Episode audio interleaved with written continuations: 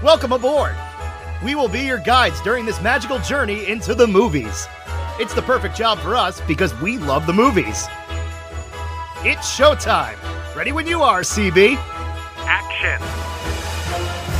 Welcome to Monorail Radio episode number 177. I'm Sean. And I'm Jackie. And we are here this week to discuss Disney's Ice Princess as we continue our Winter Olympic month. Spoiler alert, this was the first time I ever saw this movie.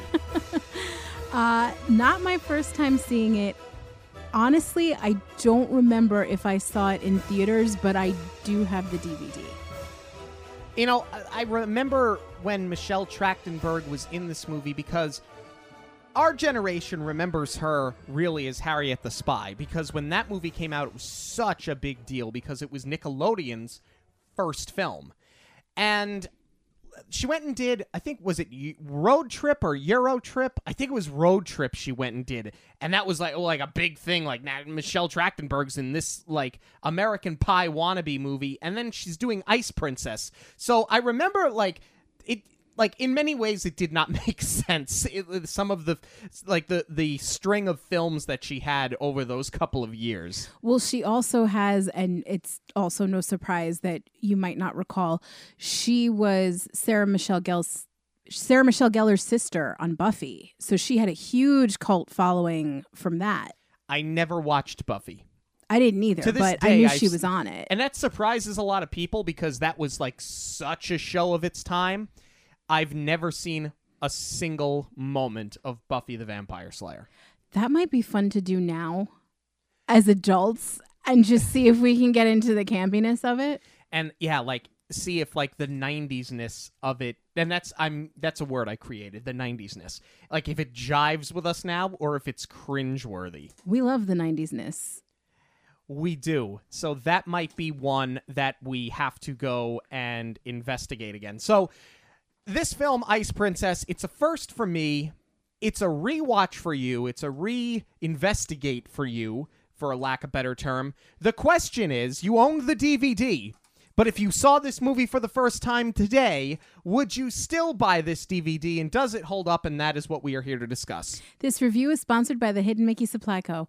Products include Disney and Pixar inspired 3D straw charms. Listeners of Monorail Radio can get a 10% discount with the code Monorail10 at checkout. Visit Instagram or Etsy, search for Hidden Mickey Supply Co., and check back on Mondays for new straw charm drops. Science geek Casey Carlisle is attempting to obtain a scholarship to attend Harvard University. At her physics teacher's suggestion, she decides to make her summer physics project focused around figure skating, which is a hobby of hers. At least it is in secret, except it's not.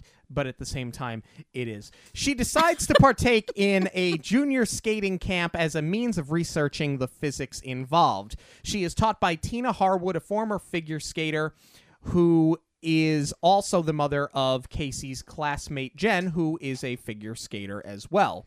After excelling in her camp, Casey decides that she wants to skate at the regional competition. She works a side job at the rink's concession stand to continue paying for Tina's coaching and helps the other skaters perfect their form using the science that she applied in her project. Her grades start to slip, and her mother voices her displeasure with her time spent at the rink, which causes tension between Casey and her mother, and between her mother and Tina. She continues training behind her mother's back, and at the competition, she outshines Jen. So Tina sabotages Casey by buying her new skates, knowing that it would injure Casey and hurt her score. But of course, she does it as if she's done some grand gesture, and the whole time it's a ruse, which should surprise nobody because, as we learn, Tina has a history of cheating and was thrown out of the games uh, in Sarajevo because I guess they couldn't say Olympics, so they just called it the Games. Casey quits and accuses Jen and her brother Teddy on being in on it, which they both deny because, of course, neither one of them were in on this scam with Tina. Eventually, Jen and Casey reconcile, and Jen quits the skating competition, opening up a spot for Casey at the sectionals. Tina agrees to coach Casey again, and against her mother's wishes, Casey pursues skating, giving up a chance at Harvard in the process. At the sectionals, Casey wins the silver medal and qualifies for nationals and has a shot at the 2006 Olympic Games, and now her mother's proud of her. I want to preface this review with something. This may not matter so much to you, the listener. It may just be pressure that you and I put on ourselves, Sean. We go through great lengths not to talk about these films after we've watched them before we come to the microphone. Yeah. We want everything to be fresh. We want to be sharp We want to be authentic. We want you guys to get the real conversation. and the natural reaction. So we really do try hard not to say anything to each other about the film after having watched it. But for me, I'm not even going to say having grown up on this film. It, came out in 2005. I was in college already. But as I said, I own the DVD. I'm not going to say it was one of my favorite movies, but it was something that I enjoyed at the time. So I would glance over to see, like, what your reactions were if you were into it.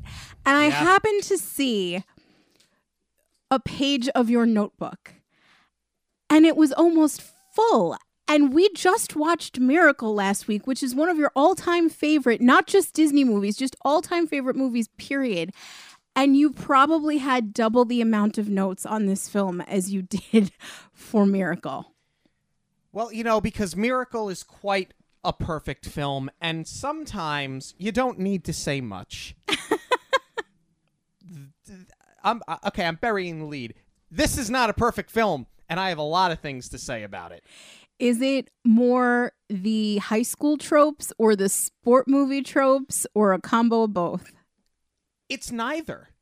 you know what it is? really? I think. You know what? I'm I'm kind of glad we're starting on this conversation because I I kind of want to get this out of the way now, and I'm sure that it will come up as we flesh this out.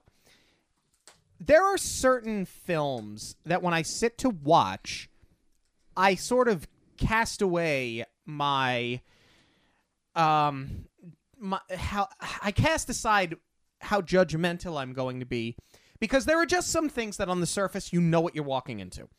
I know without having seen this before, it's dated. It's going to have a dated soundtrack. It's going to have all of the high school tropes.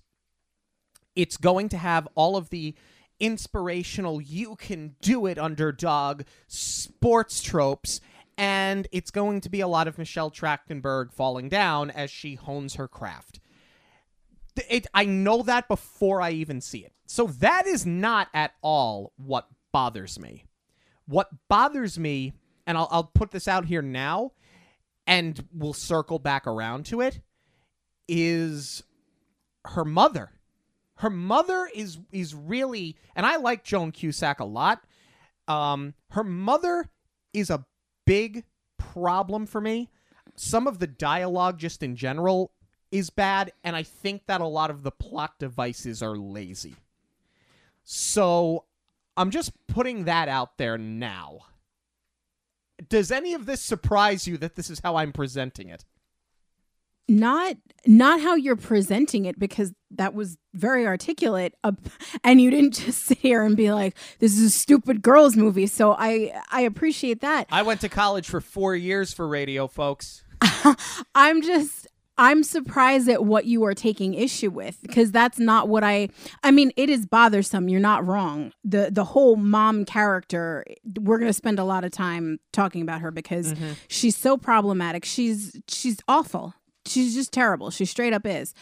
Um but i really thought the cheese factor is what was going to bother you the most. It, you know what? Like I said before, there were just certain movies you sit down to watch, and you kind of have an expectation in your head, and if it lives up to it, you're not disappointed, and if it exceeds it, you walk away happy. Um, I mean, a perfect example, and then we actually will start talking about this. I think I was 11 years old when Good Burger came out, and my mom took me and my brother to see it in the movie theater. And even as an 11 year old, I knew I was going to see a really stupid movie, but I didn't care because I was going to see Good Burger. There are just certain things you sit to watch and you know what they are. And that was that's what this was for me. Okay. All right? Well, for me, I think the two most obvious comps, and you probably haven't seen either of these, are Save the Last Dance and Center Stage. After the popularity of Save the Last Dance, there were a whole bunch of these spin-off or, or rip-off movies, I should say. Um, and what I liked about this one was that it broke away from a lot of the tropey things that those dance movies would show. Save the Last Dance, she lost her mother. Her mother died in a car accident. Julia Stiles? yes. Okay. And she hadn't danced, but she wanted to get into Juilliard. And looking back at that now, her Juilliard audition is the most cringeworthy thing I've ever seen because at the time it was like, ooh, she's inserting hip hop moves into ballet. And now it's like, after how many years of So You Think You Can Dance, we see that all the time and we see this kind of innovation. Back then, I dare say it was groundbreaking, but if you watch that choreography now, it's terrible. It is absolutely ter- like this was your Juilliard audition. To put this in context, Adam Driver went to Juilliard Fair enough. you got you got to pull out the big guns for Juilliard, and and that ain't it. And Center Stage was an even more cheesed up version of Save the Last Dance. So for me, in high school, I danced. I loved those movies, and it was refreshing to see Ice Princess do a little something different because you didn't have the prima ballerina. You know, and they, they tried to take the the average Jane and put her on the ice. So uh, just conceptually, I liked what they were trying to do here. And I mean, you know, she it, Casey is labeled the science geek, right? But to me, she doesn't read your stereotypical geek. She's not supposed to. She's just an average girl, but you know, she's she's into physics, but she doesn't dress the part. She's not um She's almost, if I had to compare it to something, it's almost like Mean Girls, right? Like how Lindsay Lohan's character, she's the mathlete, but she doesn't look like your, you know, big thick glasses, what we used to, what we used to stereotype a nerd as. Yeah, and now it's called geek chic, and now you want to look that way. But you're right. Uh, she is labeled as the brainy, ugly duckling, though. Like, how dare you? You know, Like that's that's how it's labeled on Disney Plus in the description of the film. That's what there's. That's how they refer to Michelle Trachtenberg. That's right. No, I'm not saying how dare you. I mean how dare Disney for Yeah. for because first of all, it's it's shaming and you shouldn't be doing that. You shouldn't have done it then, but like now that we we are paying much more close attention to body shaming, you certainly shouldn't be using that as a descriptor. And I would hardly call her ugly. She's just not wearing makeup. Michelle Trachtenberg is gorgeous. Are you kidding me? See, like here's the thing: if you called uh, Anne Hathaway's character in The Princess Diaries an ugly duckling, you can kind of get away with that because they do have her with the unkempt hair, the big thick glasses, not wearing makeup, like beyond plain Jane. Right. And then obviously once Julie Andrews gets her hands on her, totally different story. And then there was that other film that we reviewed on the show that admittedly my, I'm slipping. It, Teen Spirit. yes, Teen Spirit. That one made sense too, but like in that case, you had a girl that was like that like geeky, you know, uh scholastic throw a dart at any of those tropes. She looked the part until she had her makeover. So you're right. Like Michelle Trachtenberg's character here, Casey, she just looks like an average high school girl. Right. And I think that that's one of the things that this film tried to do differently is instead of taking that academia girl who is so busy with her schoolwork she doesn't have time to put effort into her looks that's always where this trope came from and why you know like an anne hathaway character in princess diaries that's why they were unkempt as you put it because it, was a visual cue as to she doesn't care because she's focused on other things. Here, it's it's a big part of Casey's character that she can be both, and it's also setting her up to rebel against her mom. Right. Her mom, who in the very beginning, in the opening credits, seems so happy watching her daughter skate on that frozen pond in the summer. Yeah, there's some serious continuity issues here. It's just so strange that mom has no idea. Uh, see, it's starting already.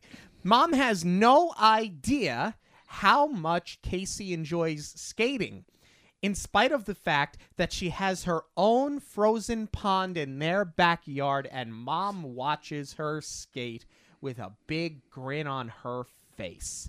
And Casey watches figure skating on television and knows how to score it. Mom has no idea that Casey loves to figure skate. Right. And that's the thing. It's kind of setting it up to believe that it's something that she's always done. Like I said, I danced. Some girls rode horses, some skated, some did gymnastics. You know, it's it's a thing, it's a hobby. Um you know, and if, if I'm mom looking out the window, I would be like, wow, what a well rounded daughter I have who's good at math and is also into sports. Because for those who have not seen this movie, there's no dialogue. Uh, you know, the opening credits have just ended. Nobody said a word yet, but mom is banging on the window holding up a math book. Right. Visual cue, come in, time to study. Yeah, so you have to convince her to come inside. and Casey asks for five more minutes. Now, this was uh, one thing that I was thinking of, and, and maybe it's a continuity error as far as how warmly Casey is dressed. And or the pond being frozen over in the middle of the summer, I don't know. Uh, maybe it's not summer because uh, why would why would she have the math book at that point? Why is she doing homework? But my my thought was possibly that this is supposed to be after like we're seeing that Casey can skate and the rest of the movie is unfolding to show us how she got there because she's better here than she is by the time she gets to her first lesson. We've established that she likes to skate, but I feel like by the time we actually put her on the ice rink, she's worse than she is on the pond here. Agreed. Now, I will give the film credit. From the jump, they don't waste any time setting up the premise of the film. They don't waste any time establishing that she likes figure skating. They don't waste any time establishing that she needs this physics scholarship and that this is her means of doing it. And the premise is not bad at all. It actually makes a lot of sense. Right, because it's not just a school science project, uh, which I think also would have sort of backslid her into the trope that she was just going ham for a school grade. This Right. is about a scholarship, and they go through painstaking efforts to establish that they need this help if they're going to get her into school. Right, because it's Disney, so you only have one parent. We don't know where dad is or why. But it is implied that they need the help, you're right, and obviously they need it because mom wants Casey to go to this very expensive Ivy League school. What doesn't make sense about this, though, is when we get to the ice rink and she's got her camcorder out, Tina and the other parents think she's spying on practice, she's with the CIA, she's going to distract the kids. None of them want her to be a part of this when she's telling them this is a science project. Well, she didn't lead with it being a science project. I actually really like that choice because it truly is that competitive. And especially, I think, more so for the parents than the kids that are actually the ones performing. Uh, so I think that was a smart choice. Uh, not not only to try and give it a little bit more realism, but I think it's great for plot and for character because you've got Casey meeting her first obstacle, and I think this is a really strong introduction for Tina. Um, it's okay. I, I mean, I, I, I suppose you're right. Stage mothers, we've seen them all on Honey Boo Boo and whatever the hell is on TV. I guess, but I don't know. There's just something to me that just seems completely off putting about it. But even more so than just what we've seen on TV, I mean, you're telling me that when you played sports when you were a kid, you didn't have the parents who were extra hard on your kids. I mean, maybe for me it was a little bit different because I did dance. I never danced competitively, but that was why, because I never wanted that pressure put on myself. It was something that I did for fun, but I certainly saw it. Uh, th- yeah, there were parents that were especially hard on them. My dad was hard on me in baseball. Uh, you know, he was the type where you know, if, if we were in the batting cage and he threw the ball too hard, I'd tell him to slow it down. He'd throw it harder because I told him to slow it down. When I was like 10. Um, but I guess, I don't know. I guess I just look at it differently. yeah, I, I don't know. Maybe because not that figure skating's not a sport, but because I played something that was a team sport. To me, this is a sport that's also pageantry. The other thing, though, is that they haven't really established exactly what it is they're doing yet. You just know that it's figure skating practice, and they all think that she's going to distract them with a video camera. I don't know. This is to me, it's it's justify it as you want. It's not jiving. Fair enough. What I take issue with in this scene is that I feel like it becomes very hard to root for Casey because she's whining so much. Once she gets Tina's approval, you know, Tina's son, who's the Zamboni driver. No and, street shoes on the ice. yeah, and and eventually Casey's crush uh, he's the one to vouch for her when he when he looks through her notebook and he sees that you know there's all these physics formulas and and he's like okay she's legit. She is what she says she is. And tina gives her the approval to start taping the practices. And then she's like it's really not me you have to worry about. It's the parents. So casey's making her pitch to these parents and she's so whiny. And for an otherwise very articulate character character, I know she's, you know, she's supposed to be nervous. She's supposed to be tripping all over herself, but she's not very endearing here. No, and the fact that the parents say don't be a distraction and then she's literally walking up to their kids, sticking a camcorder in their face and plugging it into a computer, that that is exactly the thing they asked her not to do, and now they don't care that she's doing it. Well, I guess that does sort of set up why she eventually starts applying it to her own skating.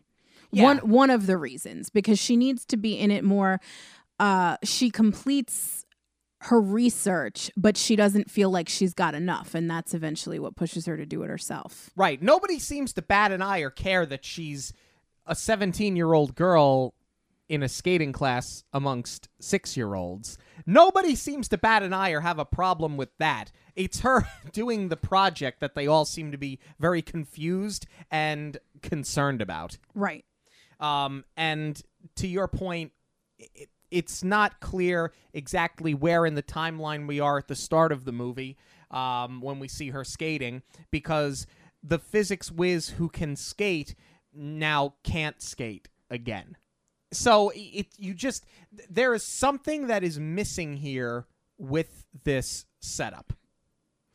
I mean, even just as something as simple as no street shoes on the ice. She has skated on the pond. She should know better. She has a pair of skates. She knows you have to be in the blades. Like, why also, being that you are filming on an ice rink, why didn't you bring those with you? Why would you, why would it even occur to you to walk on the ice in street shoes? We're, we're going to start asking why in this movie. I mean, start asking why. I would buy it more if she was having trouble navigating the video camera and keeping her balance but we've seen her skate. So i do i do have to say we've not talked about and we are going to break down the character a little bit more you know after we do our, our plot review. But i have to give it to michelle trachtenberg though because they are not shooting a close-up of her face and then cutting to a wide of somebody skating she was in it. She was on that ice. They started her feet tilt all the way up. It's still her in the shot. There's no cutaways. They're not repl- I mean, I'm sure some of the harder stuff they had a pro skater come in, but I would say she did like 75% of this heavy lifting by herself. So did Hayden Panettiere. Both of them did a lot of it. So to go back to my initial point that I was trying to make, I give a lot of credit to the actress for being able proving that she is able to skate well and then have to pretend that she can't and be, you know, tripping all over herself, which you know, kudos to her, but at the same time it just didn't make sense for the character who we have seen skate well. And correct me if I'm wrong here, I think the pond skating is harder.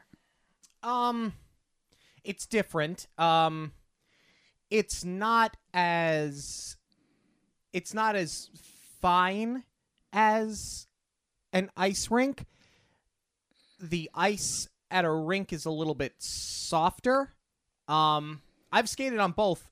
We used to play pond hockey all the time. It's it, yeah, it's very different. But like I learned how to skate on a frozen pond. So if you can skate on a frozen pond, to me it was easier to go to an ice rink. Exactly. And I mean, I get that she's starting to do more tri- but again, we saw her do that on the frozen pond. You know, and it's she's starting in a class of young girls. It's not like they threw her in with Hayden Panettiere's character Jen to start at that level. She works her way up to that level because she's got this raw talent. But again, we're going to praise her for the raw talent and you can barely make it out of your first class another big issue I have uh, with this scene, the continuity here. We go from her first practice, we see the progression montage. Then we come back to the Zamboni when this is not no street shoes on the ice. Yeah, this is when she has her first interaction with um Teddy. with Teddy on her own. But she's back in the first outfit. and she's skating on the ice while the Zamboni is out there. And she has spent a lot of time at the rink by now because she's already well into doing this project for this scholarship. So by this point, you know that if a Zamboni's on the ice, you as the skater are not. I mean, yes, what you're talking about is a technical issue. I'm talking about a character flaw. Right. No, and I mean, I'll buy, I can even give you a pass on using the same outfit because they're supposed to, you know, be budget conscious. They're not very wealthy. I'll give you recycling the outfit, but her hair's the exact same way. Yeah.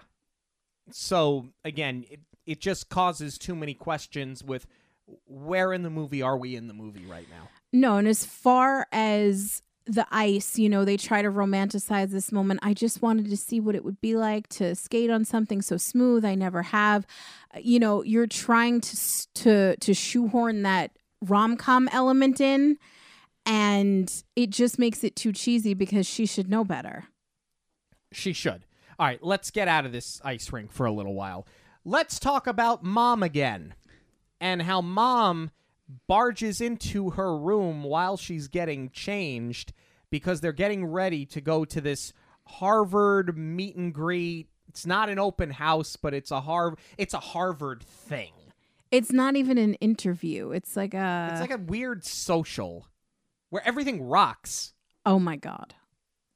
You know what? I would really like to believe that eh, you're trying to portray Harvard. You had some some better dialogue than that. Really? No, and you don't have a better outfit either. But I actually like this awful outfit that mom buys because she looks just like mom. Right. Mom dresses her just like mom. She doesn't dress her like an 18 year old.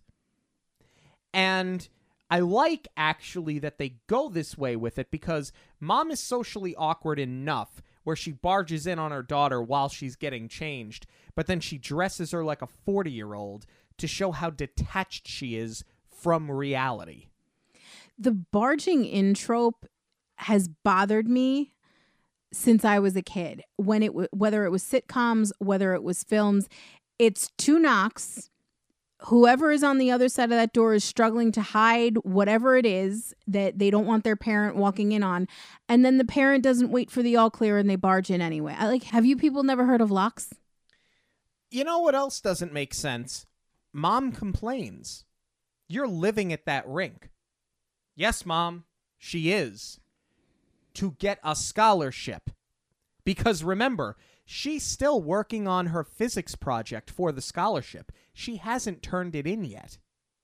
right So if mom wants her to go to Harvard so badly, and this is a means of getting her there, why is she so adverse to it? The other thing that they completely gloss over is not just her mom being ungrateful about how hard she's applying herself.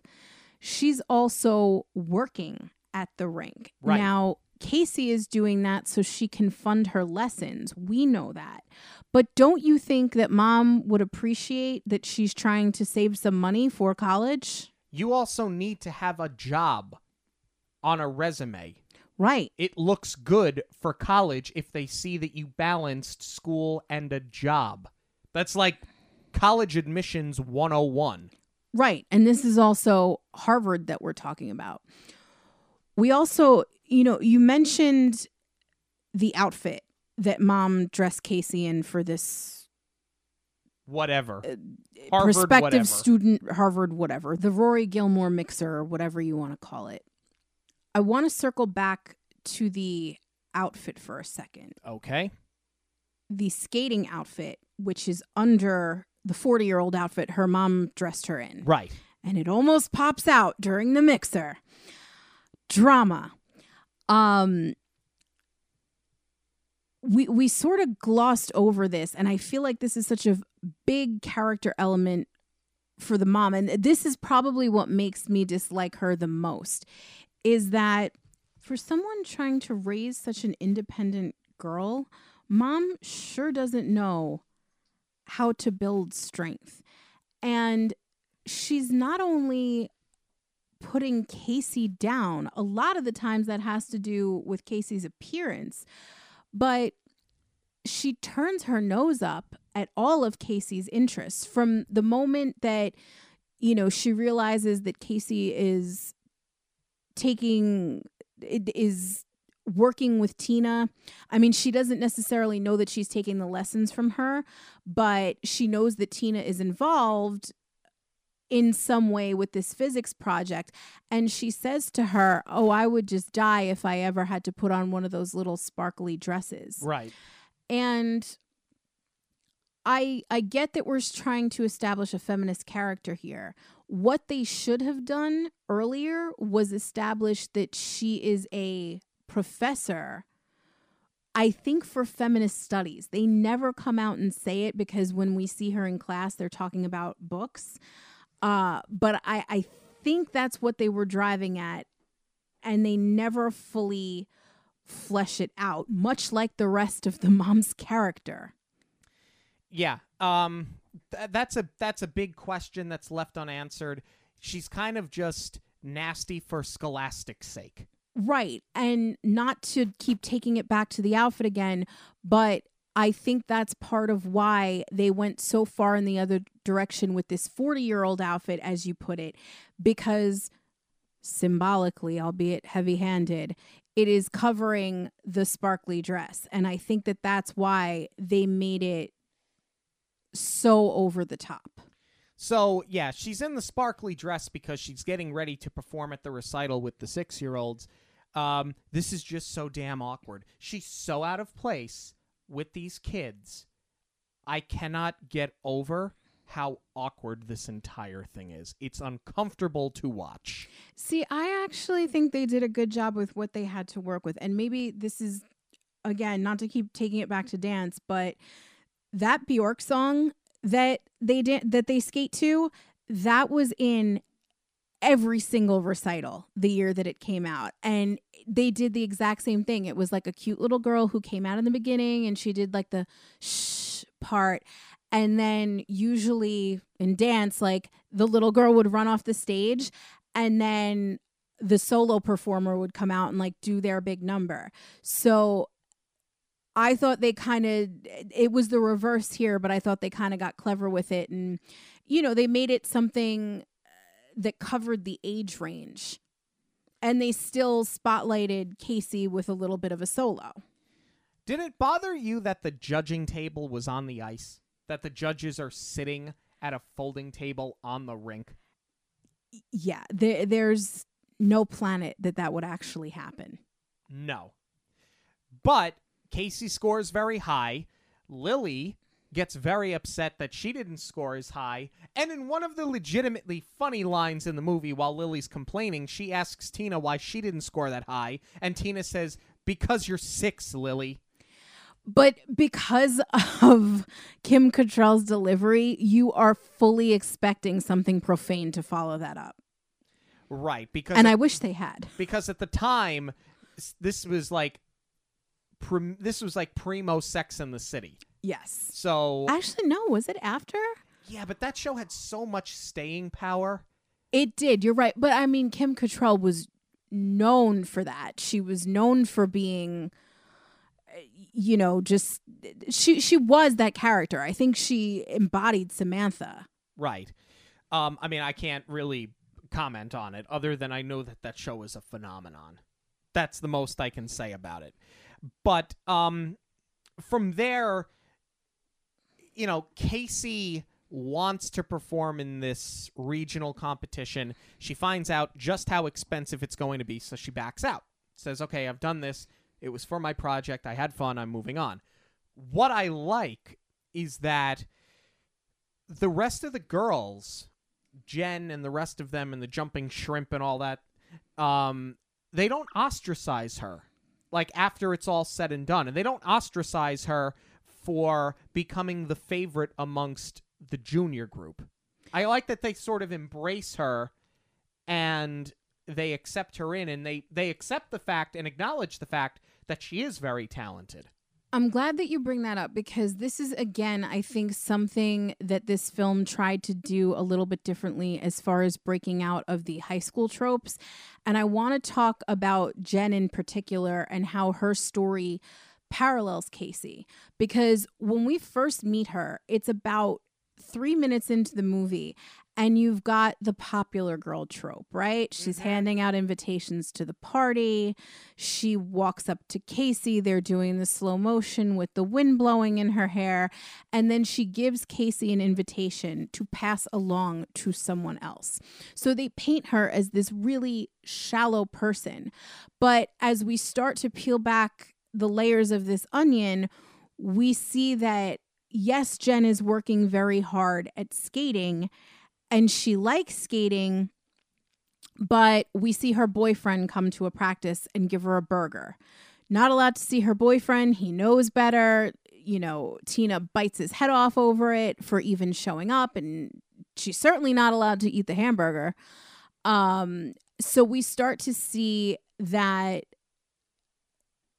what Jen is pursuing and, and you know she has all of this opportunity from Casey's POV is not all that it's cracked up to be. And now that Casey's come out swinging with this raw talent and she's jumped to their level, uh you know the girls obviously start to respect her because Casey can do what took them years to do. Um but I think this is where we start to see Jen feeling like she's let off the hook a little bit. Well, you kind of get this like Prince and the Pauper thing, right? Where The grass is always greener. Yeah, exactly. And they each want what the other one has and the and they each think the other one has it so much better than them. Right, because Casey realizes how she's starting to realize how much she enjoys this beyond the physics project. And Jen is envious that she can come and go to the rink as she pleases and she can have a life outside of it. And now this is where your high school tropes do come into play because Jen assumes that Casey's hanging out with her boyfriend outside of work and, you know, she's just enjoying being a normal teenager when really that's not what Casey's life is because she's been so immersed in academia thanks to her mom. And what works here is the fact that you needed to make Jen a sympathetic character. Yes. And so that's where this movie and that's where the screenwriting succeeds because without that you have no reason to root for them as friends and you have no it, it would seem so uncharacteristic later on that Jen would give up her spot and be so upset with Tina that she sabotages her when that when that comes into play later in the film. Right. And they do a really good job of setting that up because now Casey has realized not only that she likes to skate and wants to pursue this, she learns that her program is working. In fact, that is how she can afford to stay in this at the next level because her she turns in the project the teacher uh says it's so good you could sell it and that's what she does and now she's applying it to these three girls at her level and it goes more from Casey has earned their respect to now they really start to bond uh, once they see improvements in their own skating. So the bond goes so far that Jen decides to take Casey to this party that she wants to go to, even though Casey's really her cover story to get to this party. She convinces her mom, I'll still be up early for practice the next day. And they go. And now is the point in a stereotypical high school film where Jen would have ditched Casey, but she doesn't. She makes sure that she's okay before she st- sort of goes off and does her own thing. Uh, and that's where you start to see that there's a lot more to Jen than meets the eye. Yeah, and you have that stereotypical the high school party in every high school movie. Um, yeah, and Jen makes sure that Casey is set up with a guy, and Casey blows her opportunity because she's just very Casey about it. Um, I But wanna, that's okay because Teddy's there. yeah, that's yeah, like like you do, like you know, the, her her sibling just happens to show up unbeknownst to anybody. Um, right. And then it's like, why did you need the cover story? So I want to talk about the project that she sells at her teacher's suggestion. I like the fact that she does it, but I bet Tina doesn't because Tina is such a control freak and she's seeing what's happening. And at some point, one of these girls is going to mouth off and explain how they figured it out, especially if they're paying Casey for the help. It's like, to me, Tina's such a control freak that she has to be the coach. It can't be a coach plus this physics thing. It's no, no, no. It's all about me. Well, I think that's because Tina never really believed in this program. As much as she has taken a liking to Casey at this point, uh, and I think that plays into she appreciates Casey's raw talent. She appreciates Casey's enthusiasm. I think even I, I would even go so far as to say that she recognizes that Casey probably does want this even more so than her daughter at this point. Um, I don't think that she believes in the science behind it. And it's interesting because at this point even Casey has says we we can apply the science all we want, but the science doesn't make the jumps. That's all on you. And that is what Tina is refusing to recognize. Yeah. Um, can we also talk about the fact that Tina bought the rink that she teaches at with her divorce money? and that Teddy just says it so casually? Like, yeah, uh, mom bought it with her divorce money. Well, they But he doesn't even like reference his father. It's just mom bought the rink with her divorce money. Right. And again, that is poor screenwriting because they gloss over that and they never even explain what happened to Casey's father. No, and, and the, the animosity between at least in at the start between Tina and Casey's mother just seems so unmotivated, and it gets explained why later, and and actually. Uh, it, it's it, it's even worse when they explain why it's so petty and stupid. Um, we'll get to that in a few minutes. It they're just like the screenwriting in this moment. No, the screenwriting is weak the entire movie because it's really weak here. I think this is where it actually becomes its weakest from here to the end of the film. I think once you hit I don't even want to say the halfway point. I'll say once you get a third of the way in the movie, the the screenwriting just hits the wall because this movie is the same five scenes over and over again. It's I'm good at skating. I have no faith in my skating. Tina doesn't like me. Tina believes in me. Mom hates skating. It's the same five scenes over and over and over and over again. You're not wrong. And I, feel like we're even falling victim to that right now as we're going through it because I feel at certain points we're talking about two different scenes. Yeah, right? And we're actually not. Yeah. but they're they're just so similar. To circle back though to what you said about the divorce money, I wish they had omit that altogether because I feel like that would have been an even better conflict for Tina and I believe Joan, Joan Cusack. Her her character's name is also Joan. Uh I'll confirm that for you right now. I wish they would have explored that a little bit more because to me, Joan has all this disdain for Tina's skating career because she wore sparkly dresses and doesn't even acknowledge the fact that she is a business owner now and has this entire arena and is coaching these girls. She Right, was it's Joan, yes. yeah, she was never going to respect Tina to begin with. Um but you know, for somebody who is supposed to be this great feminist character, you know, it it just would have made for an interesting conflict if she refused to acknowledge that. The successful entrepreneur. Exactly. Just because she doesn't agree with how she got there. right. Um, all right. So let's talk now about I, I, think at this point we're, we're up to this regional competition. Yeah, I there think. there were a couple more montages. Yeah, again, it's the same five scenes over and over again, folks.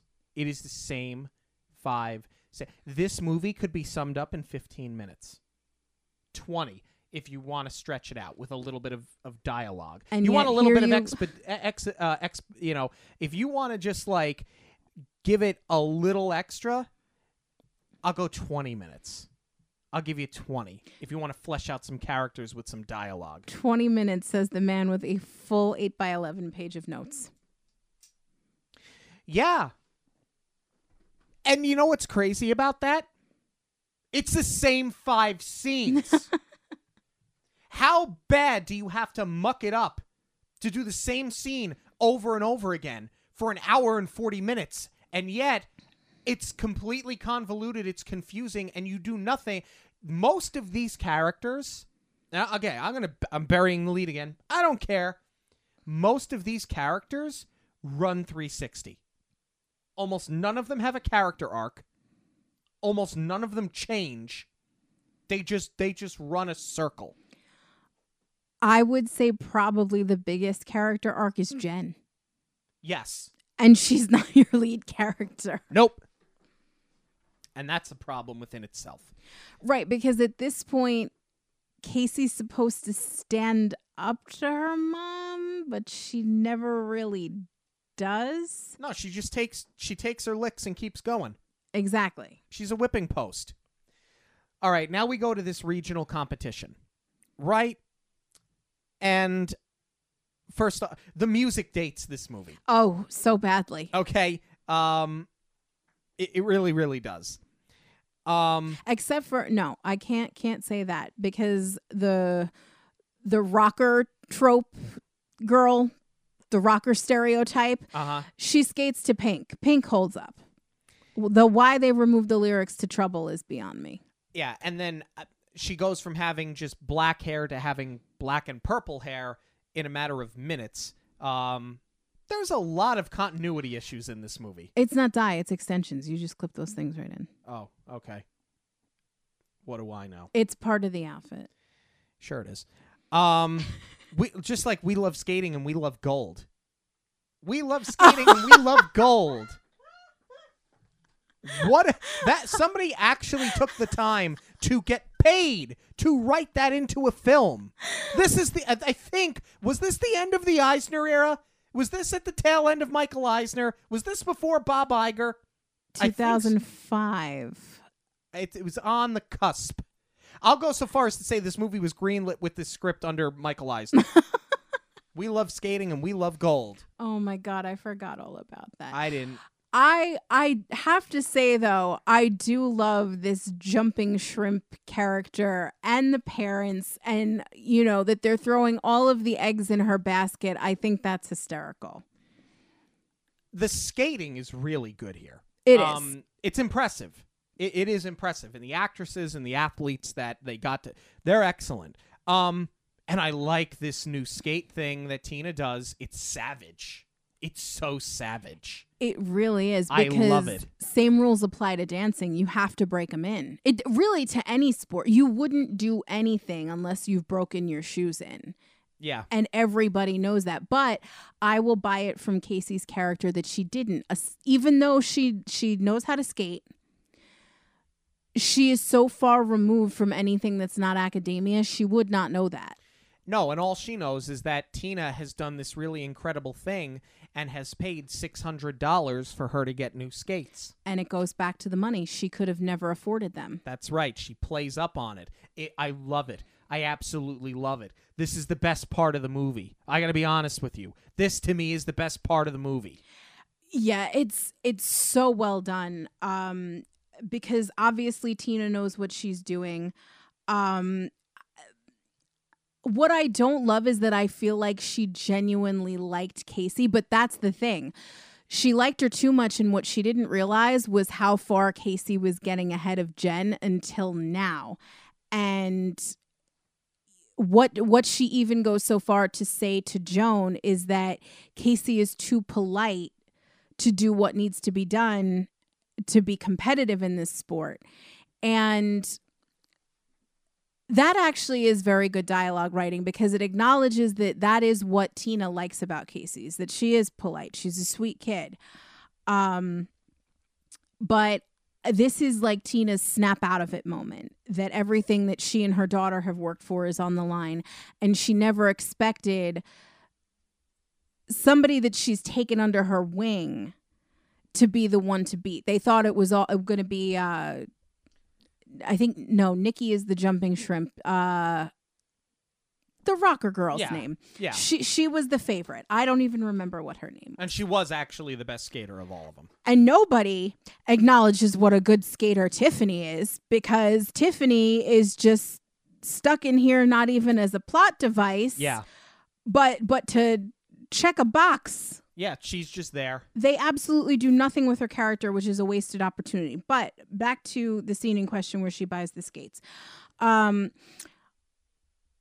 it also says a lot about the character, not only that she is sabotaging Casey, but she is totally ignoring her own daughter's needs because at this point, Jen is rooting Casey on and saying, if you do well again, you're going to knock me out. And that is really what triggers Tina to do what she does.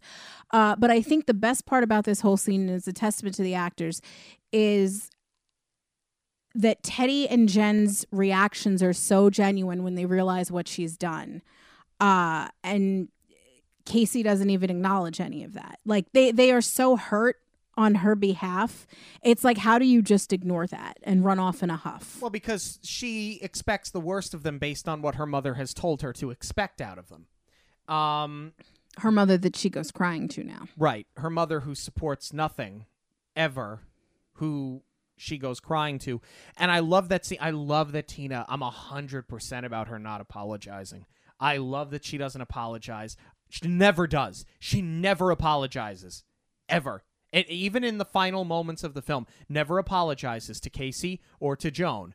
She Or to Sarajevo. no, no, no one, no one. I thought it was great, and it, it was like so on brand for the character. And I love that she says, "I built my daughter on the rink. You built yours in a lecture hall." I went, "Oh, that's awesome." There is some good di- they gave all the good dialogue to Kim Cattrall. Yeah, I, I mean, it's not a surprise. Um, But the rest of the movie should have risen to the occasion to meet it. yeah, and then and then from there, every uh, the rest of the dialogue, the rest of the screenwriting, the rest of the everything, you know, as as we replay the, the same five scenes from here to the end of the movie, um, it's it, uh, it's just not it's not there. It's not working. Literally the same five scenes because they even use the same music. Yeah, all of the girls skate to the same number. And that's where you could have actually done something different is that you know, they compete for sectionals and then they go to regionals. Casey's got to learn all new choreography and she doesn't have a coach. She doesn't have a choreographer. She learns her choreography. All the girls teach her a little something, and that's how she builds her routines. Right. So that could have been a whole nother challenge that she had to figure out, and it wouldn't have made this film feel so repetitive if they had given them different numbers. But I, I guess they didn't have the budget to cover all of that music. Good grief. Um, the only the only thing that kind of bugs me a little bit is that I feel like it contradicts. Aside from being repetitive, it also contradicts itself. If Tina didn't think that Casey had what it took, why did she try to eliminate her? Because she just wants Jen to make it. She doesn't care that Casey can do it. She cares that Casey can do it over Jen. Jen's her meal ticket.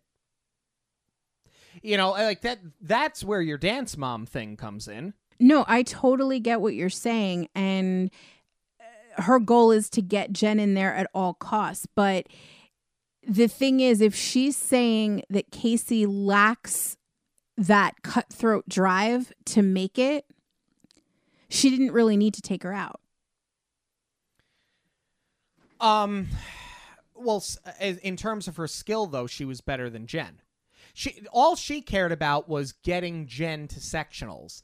It doesn't matter that Casey didn't have the cutthroat na- nature that Tina did. That's what was intimidating about her. She didn't have to be cutthroat. She was just that skilled. Well, and I guess that's it. The cutthroat nature is more about getting to number 1. They were fighting for the fourth spot. Yes. Casey was threatening to knock Jen out because Jen was sort of barely hanging on. Right. So now she swears off the skating. Mom's thrilled, by the way. Um, and she gets her Harvard interview. And in the last great moment of this film, you get Doakes from Dexter. I mean, that I was excited to see Doakes again. Um, and Casey has her moment of clarity where she realizes, and she goes so far as to say this to her mother when her mother goes, You just gave up on your dream because Casey walks out of the Harvard interview so that she can go groveling back to Tina, mind you, and beg to be coached um, because Jen gave up a spot for her because Jen was trying to prove her loyalty to Casey, which was nice. That is a plot device worked. Um, but they, it was kind of like a rushed scene. Like they rushed it to get to this interview. Um, I like the fact that she calls her mother out on it and goes, I didn't give up my dream. I gave up your dream. And you know what? That's where mom is supposed to have a character arc. Yes. And instead, I don't even think she cared so much about what was said. I think she cared more about giving up the spot at Harvard and didn't acknowledge what that meant for the bigger picture. And then, you know, they're they're going into the final competition. Casey says they haven't talked in like 2 months. Yeah. Really? They haven't talked Really? in 2 months. And I think I broke her heart. yeah, I think I broke her heart.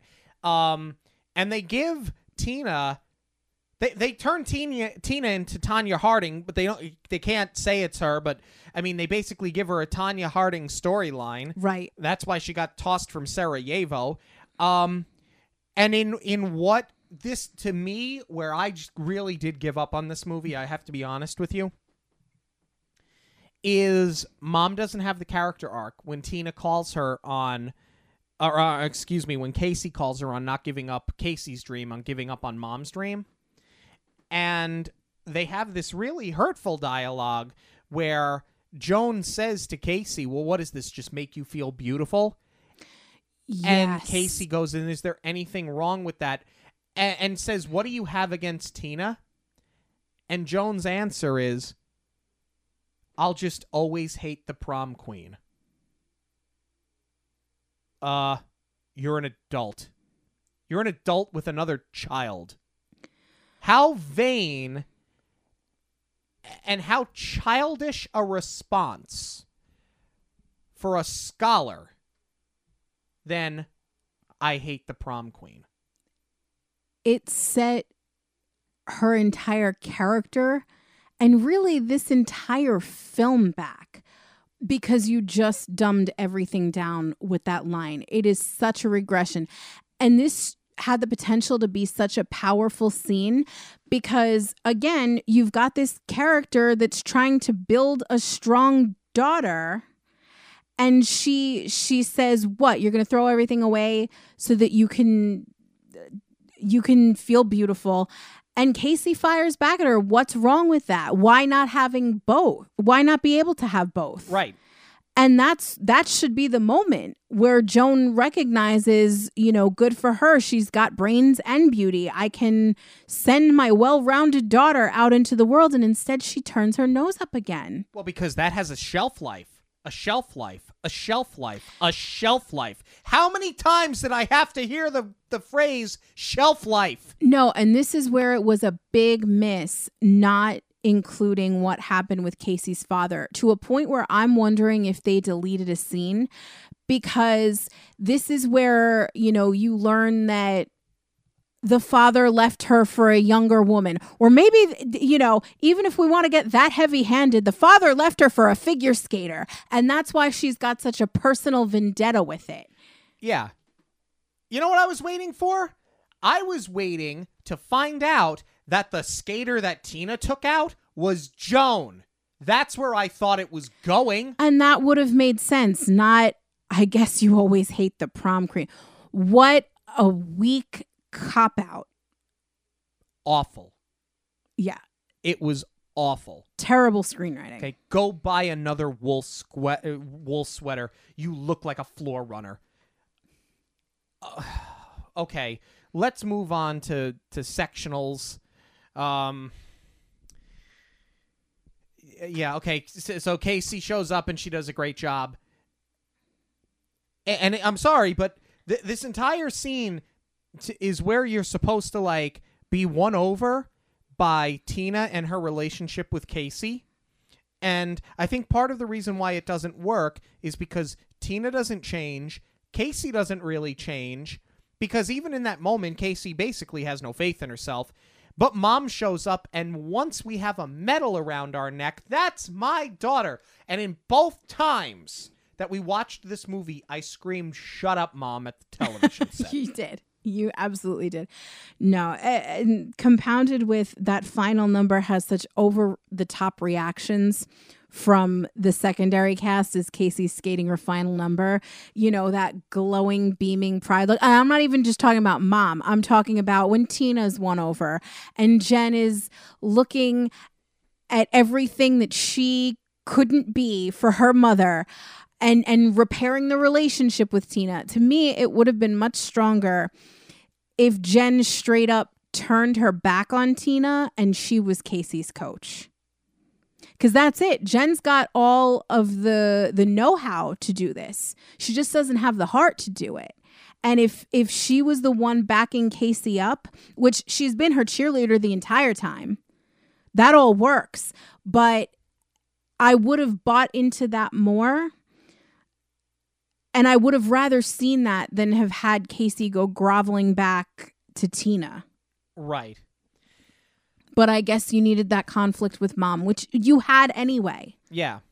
And now we can go to the Olympics because that's exactly how it happens.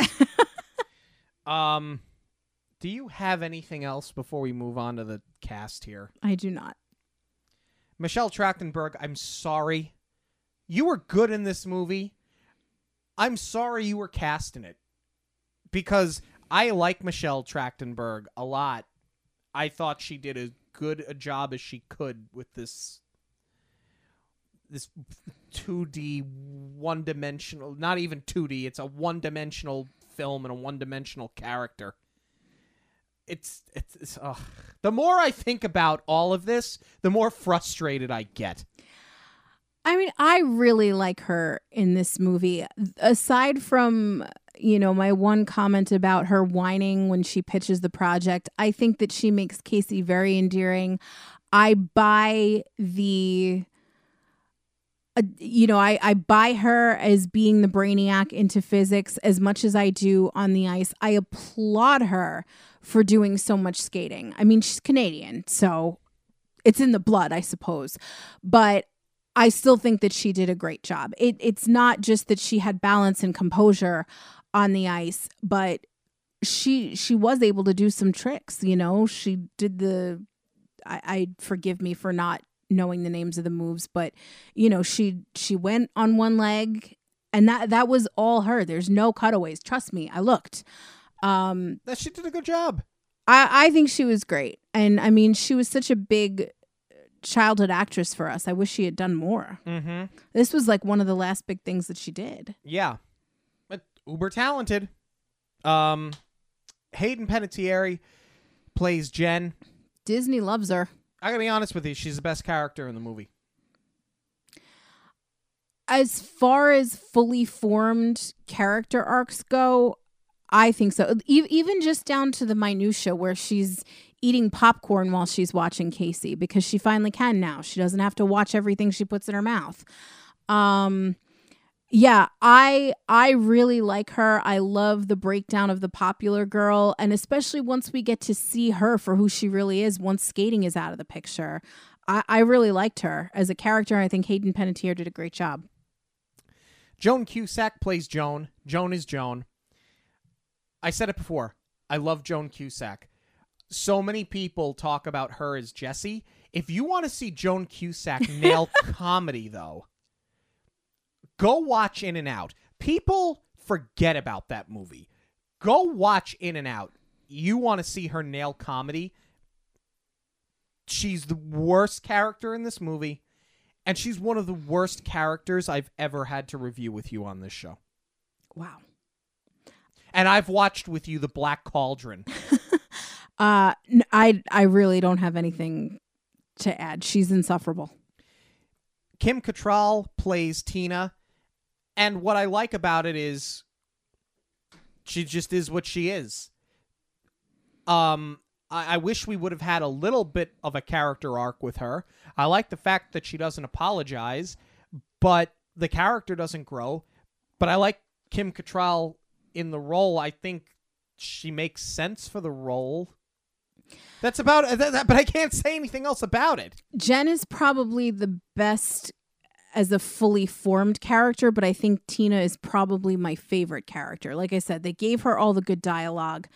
Uh, I love that she's unapologetic. And for that, I mean, I don't want to say that she gets a pass on not having a character arc, but like, there's not too many places you can go with it because you don't want to see her apologize.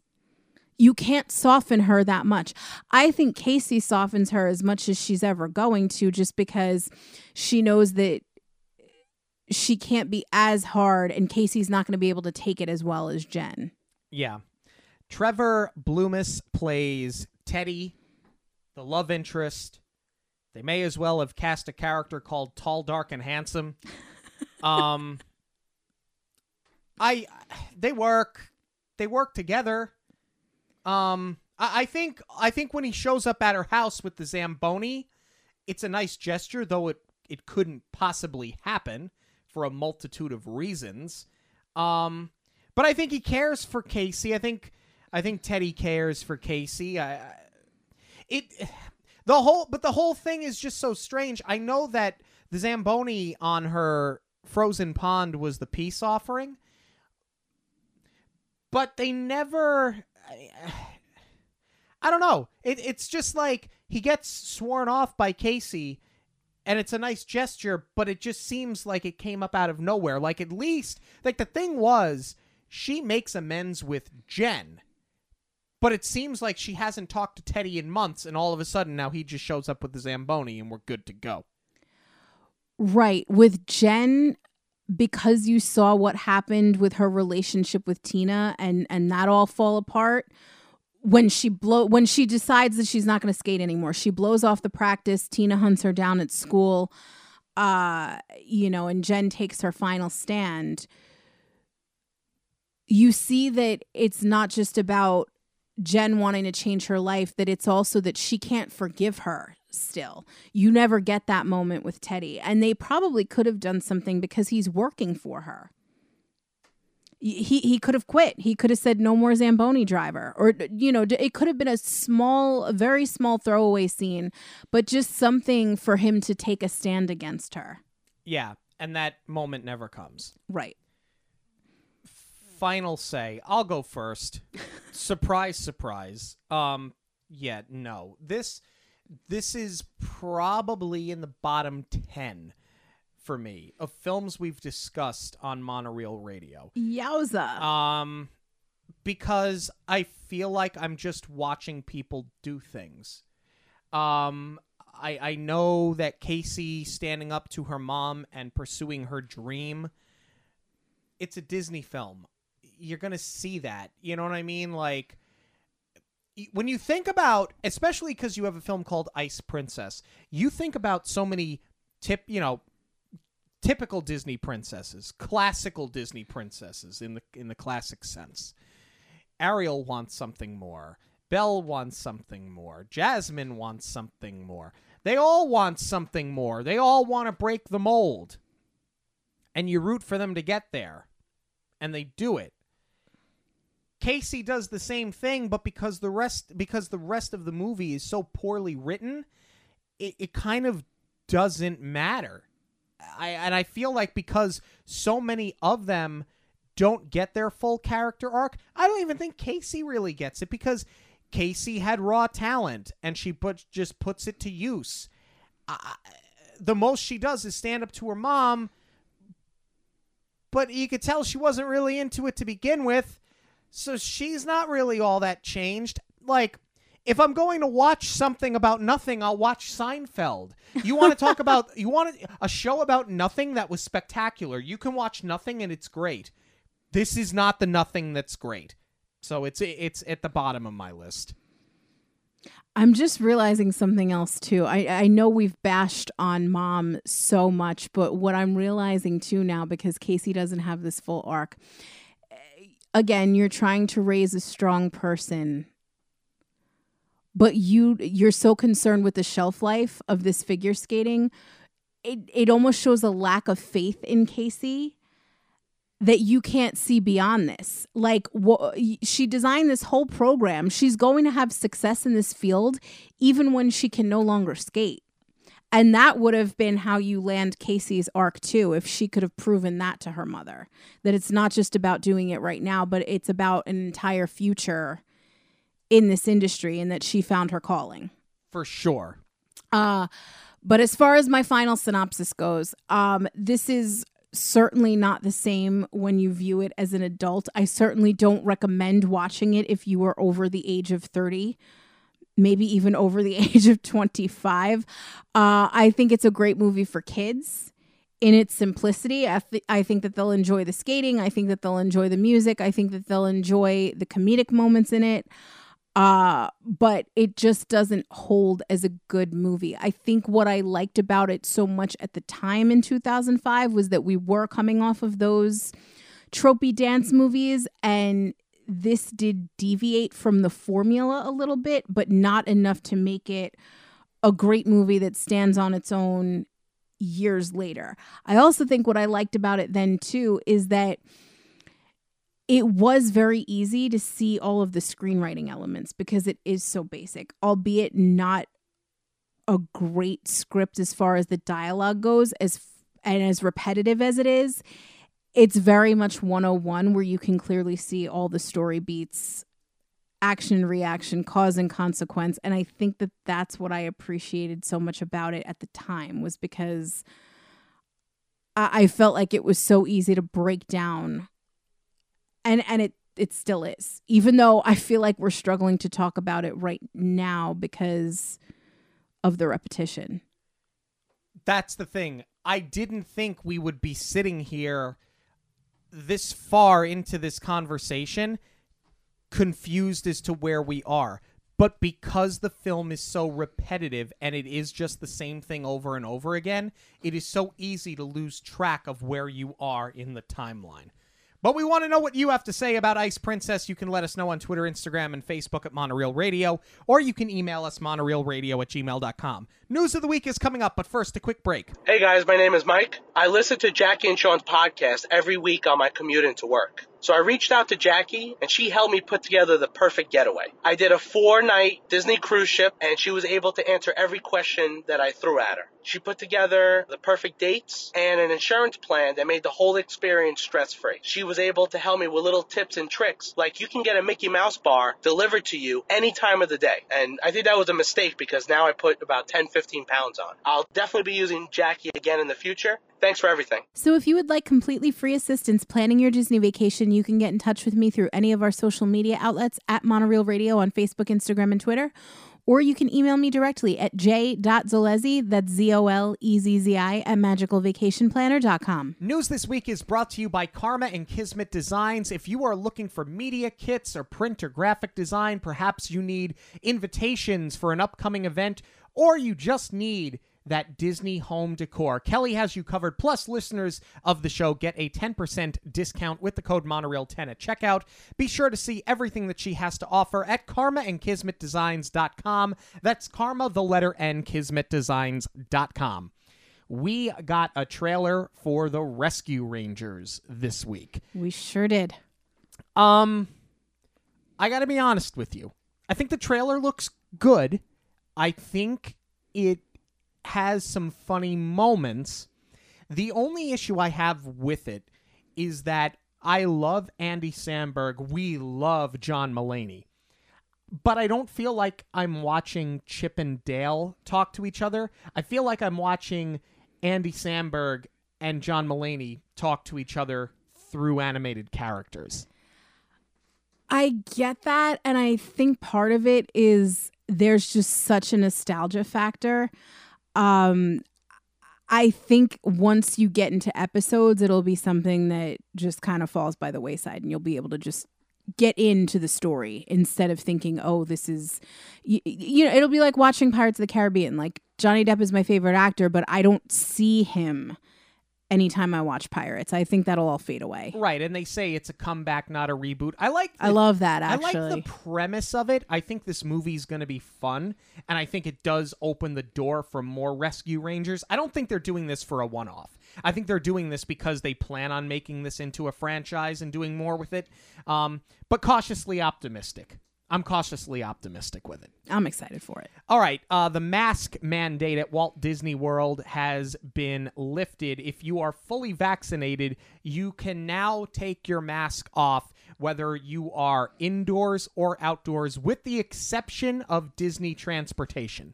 If you're on a monorail, um, they still want you to wear the mask, which I guess makes sense. You're in close proximity and it's such a confined space. Like you can make the case for if I'm sitting next to somebody at Frozen Ever After, what's the difference between having it on or off between there and the monorail? But at least the monorail, like in that theater, it's a larger open space and you have air filters. So I I get it. I mean, look, I'm just happy that when we go back to Disney, we'll be able to just walk around mask free, take pictures and just enjoy you know, at least a sense of normalcy again this has been a long time coming. I'm happy that we can finally have a sense of normalcy.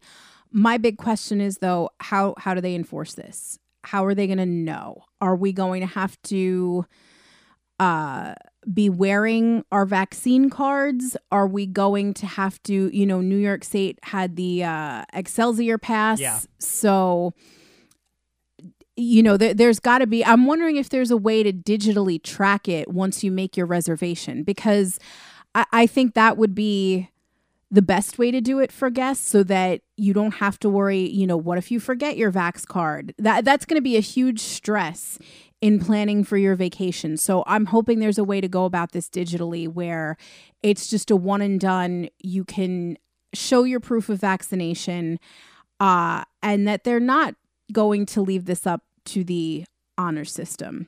To your point, though, it's just funny. you know, you're saying what's the difference between the monorail and going into Frozen Ever After into a vented theater? I guess that is the difference is the ventilation system. But even the last time we were down there, we were having a laugh over it. It's wear your mask inside, wear your mask inside. Now fill in all the empty space. Yeah. Um. Th- there's a pick Disney, pick what it's going to be. You well, know. the thing is, there is no right answer. Yeah. Disney's going to be wrong no matter what. That's just how it's going to be. Oh, you can't please everybody, but just be consistent. That that's my point. Right. And I mean, I think it is going to be on the honor system. I don't think Disney's going to ever make anybody show a proof of vaccination. I think it is going to be the honor system. So if that's the case, nobody's going to be wearing masks at Disney World anymore unless they're trying to be overly cautious. But I get it. Um, all right, let's talk about something that came completely out of the blue. Really, I thought masks or no masks were going to be the biggest news that we had this week, but n- no, this this completely took us by surprise. I'm on YouTube this morning, and you know when you log on, it gives you like recently uploaded videos for accounts that you are subscribed to, and of course, I'm subscribed to Disney Parks. So when I see Story Living by Disney, and it was uploaded like 20 minutes prior, I was like, "What is this?" I could not believe what it was I was watching. That okay, for those of you who haven't caught up yet, Story Living by Disney is going to be a series of Disney master planned communities, basically gated communities, where they're going to have shopping, dining, fitness centers, recreation centers, clubhouses, man made amenities like pools and beaches and lagoons. And they are they, they bought up desert outside of Coachella, and they're going to have their first master plan community, Cotino. There is a lot to discuss here when it comes to this plan. Um, I want to start with if this at all sounds familiar to you, it's because well, what what was it now? Somebody wanted to do a master plan community in Florida called Celebration? Hmm. It, it's just so interesting how Disney recycles ideas like they recycle animatronics. But my my big question is what didn't work about it the last time that's going to work now? Yeah. Um that's the big question. I mean, you can make the case for Disney is always finding ways to reinvent old ideas. They learn from the past, they build on it. Um but what's really interesting about all of this is that they chose Josh D'Amaro to host the video to announce this. It's not interesting. It's smart. It's the smartest thing that they could have done. It is. It's just funny that somebody that's running parks is now the he's kind of the figurehead at least on camera for this project. it's not an accident. No, it, of course it's not an accident, not at all. Now, here's the thing. Uh, I'm not so sure how well this is going to work. And there's a couple of reasons why. First, they said they're going to have a number of different communities. Some are going to be 55 and up, some are going to be regular residential for people of all ages. Now, see, that's smart though, because they do have the Golden Oaks community in Florida, but Yes. it is not affordable at all. So, if you're doing all of these different locations and you are making it a variety of 55 and up and everything, I think that's the first major issue that they've addressed is that they've made it affordable. Right, but here's my thing. You're going in Southern California, right? You're going outside of Coachella. You're in the desert. It's going to be beautifully landscaped, but I can't imagine it's going to be affordable. I don't see how it's going to start at any less than 750 per home. And they said that for the amenities such as the lagoon and the man-made beach, they're going to sell passes to the public to come and utilize Oh, the amenity. no. Now, here's where, to me, like my parents live in a gated community in Florida. There is a golf course that is semi private so people can go and play at the golf course. But like people can't go use the community pool. You can't go pay to use the community pool. You can't use the fitness center because that is an amenity that is special for the people that bought in that community, that pay their HOA fees. I'm not so sure how thrilled I'm going to be spending what I mean, and I don't know anything, this is just a guesstimate of at least three quarters of a million dollars to live in this Disney community where they are promoting resort style living so that the, the general public can use me like we're a water park. By that logic, I can stay at the All Star Sport and go swim at the Poly. Exactly. Exactly. And you're not going to let me do that. No. So I just don't know how well this is going to work out. It's going to be interesting. I mean, I hope the best for them. You don't want to see them fail. Well, I think the first choice of location was very strategic. I don't think that this is going to be like three communities. I think if we're if they're going to do this, they're going to do it. I think that they're going to be regional. I'm not I'm not going to go so far as to say they're going to be one per state, but I I can see there being 25. And what better place to start with than California? California's always got to have like the new this and the first that. So I totally get that. And I think the location is extremely strategic outside of Coachella because you have an entire group of people around our age who have grown up at the Disney parks, whose parents probably worked in or adjacent to the film industry. Right. So they've grown up with money, they've grown up with Disney in their backyard, they love it there. And now you've got a lot of these influencers who are mm-hmm. going to be looking to buy that may not necessarily be able to afford around the Los Angeles or Anaheim area. And they would be willing now, not that the desert's that much cheaper if you consider a place like Palm Springs. Right. But Which this is right outside of, mind you. Yeah. So I, I don't know that it's going to be that much more cost effective, but I think you're you're certainly going to get a couple of influencers that maybe you know they go in on a three bedroom house and that's how you know this the appeal is going to spread. I mean, the the artwork looks really nice. Like I saw a couple yeah. pictures where they had like paddle boards and stuff like that. Obviously, that's not going to be the middle of the desert, but you know, if they eventually branch out, if they do more of them in Florida, like it all looks nice. I don't know about you pay to live there and anybody can come and and patronize it and swim in the pool. But it's just it's an interesting concept. My question is though why now? I mean i can see where disney would want to capitalize on the real estate market at the moment. I can see where they would want to capitalize on things like you know especially on art in our neck of the woods there's been a mass exodus. Right. And people are, you know, going in droves to Florida.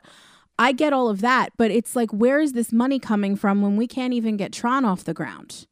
And and Epcot is in shambles. I mean, we saw the first quarter earnings for 2022, right? I mean, Disney is making money hand over fist right now. But it does beg the question why this project? Why now? When you have so many other things that are just left unfinished. I've said it before and I'll say it again. Chapek is like a five year old who takes everything out of the toy box and will not put one thing away before he moves on to the next toy. Yeah, and we're interested in knowing what you have to say about any of this news. You can let us know on Twitter, Instagram, or Facebook at Monorail Radio, or you can email us monorailradio at gmail.com. Thank you all so much for joining us this and every week on Monorail Radio. Don't forget to like, subscribe, and rate us on Verbal or your podcast platform of choice.